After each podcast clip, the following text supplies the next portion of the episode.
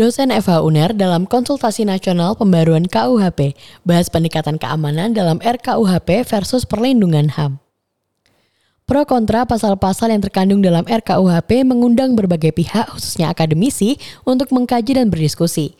Terlebih soal adanya rumusan pasal tentang keamanan negara dalam RKUHP tersebut, menyikapi hal ini Amira Paripurna hadir sebagai panelis dalam webinar konsultasi nasional pembaruan KUHP 2021 yang bertajuk Rancangan KUHP dan HAM.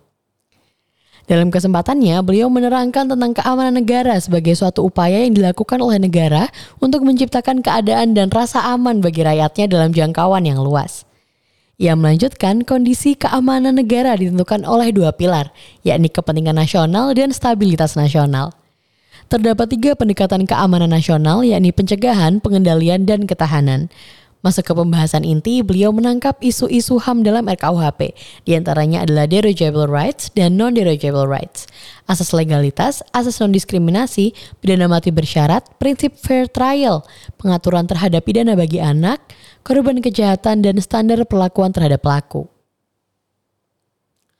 Amira Paripurna menjelaskan tindak pidana terhadap keamanan negara yang terdapat dalam bab 1, tepatnya di pasal 188 sampai 216 RKUHP.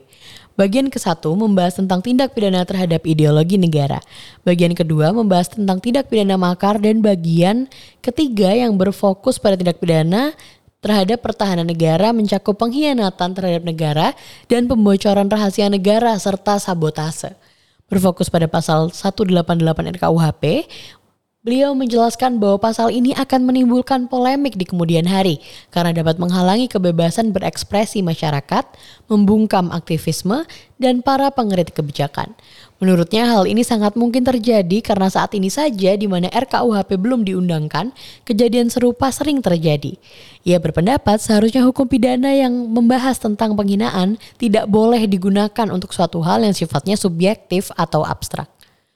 Pun dalam konteks jaminan berpendapat, menurutnya delik penghinaan bukan berada pada ranah hukum pidana.